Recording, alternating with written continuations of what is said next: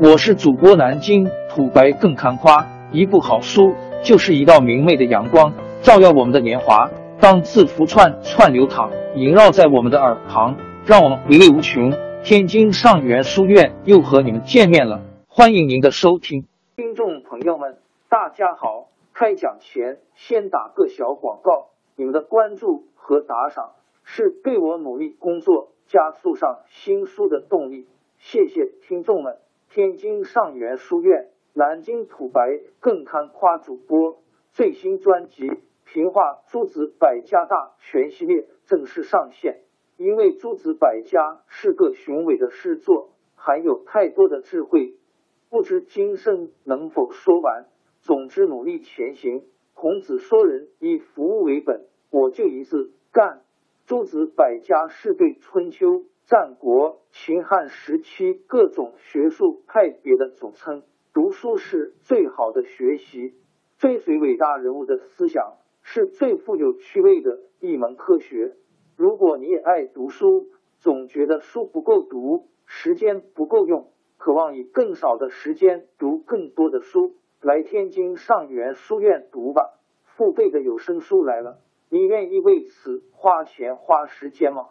评话诸子百家系列专辑的进度更新按听众的关注和评论而定。喜马拉雅号 UID 七三二六四零二二，微信号 sh 八五七三零幺四四九，请多多关注，多多打赏，谢谢大家，谢谢。下面正式开讲。平话诸子百家大全系列专辑。公输班不能超越墨线的规则，圣人不能超越理智。理智，众人遵循他，却不明白他；圣人遵循他，而且能理解他。曾子说：“不要不亲近家人而亲近外人，不要自己不好而怨恨别人，不要遭受刑罚才呼喊上天。”不亲近家人而亲近外人，这不是违背常理吗？自己不好而怨恨别人，不是舍近求远了吗？遭受到刑罚时才呼喊上天，不是后悔已经晚了吗？《诗经》上说：“细流的水源不加堵塞就不断绝，车骨已经全破碎，才加上大车服。事情已经失败了，这才深深长叹。这样做有什么用呢？”曾子病得很严重，他的儿子成元抱着他的脚。曾子说：“元，你记住，我告诉你，鱼鳖源头以为深潭还太浅，就在那里面打洞安身；因渊以为山岭太低，就在那上面筑巢栖息。但是他们还是被人捕获，这一定是为诱饵所诱。所以，如果君子能不贪财害义，那么就不会有什么耻辱了。”子贡问孔子。为什么君子珍视宝玉而轻视名实呢？因为宝玉少而名实多吗？孔子说：“哎，是啊，这是什么话啊？君子怎么会因为多了就轻视他，少了就重视他呢？宝玉，君子用来比拟人的德操，玉温润而有光泽，好比君子的人，他坚硬而有条纹；好比君子的智慧，他刚强而不屈；好比君子的义。”他有棱角而不伤人，好比君子的行为，他即使被折断也不弯曲；好比君子的勇，他的美丽与瑕疵表露在外面；好比君子的诚实，敲击他声音清越远扬，戛然而止；好比君子的言辞。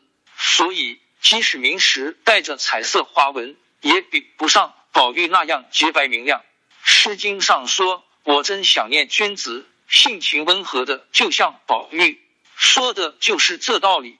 曾子说：“与人交游却不被对方所喜爱，这必定是由于自己缺乏仁爱；与人交往而不被对方所尊敬，这必定是由于自己不忠厚；接近财物而不被对方所信任，这必定是由于自己没有信用。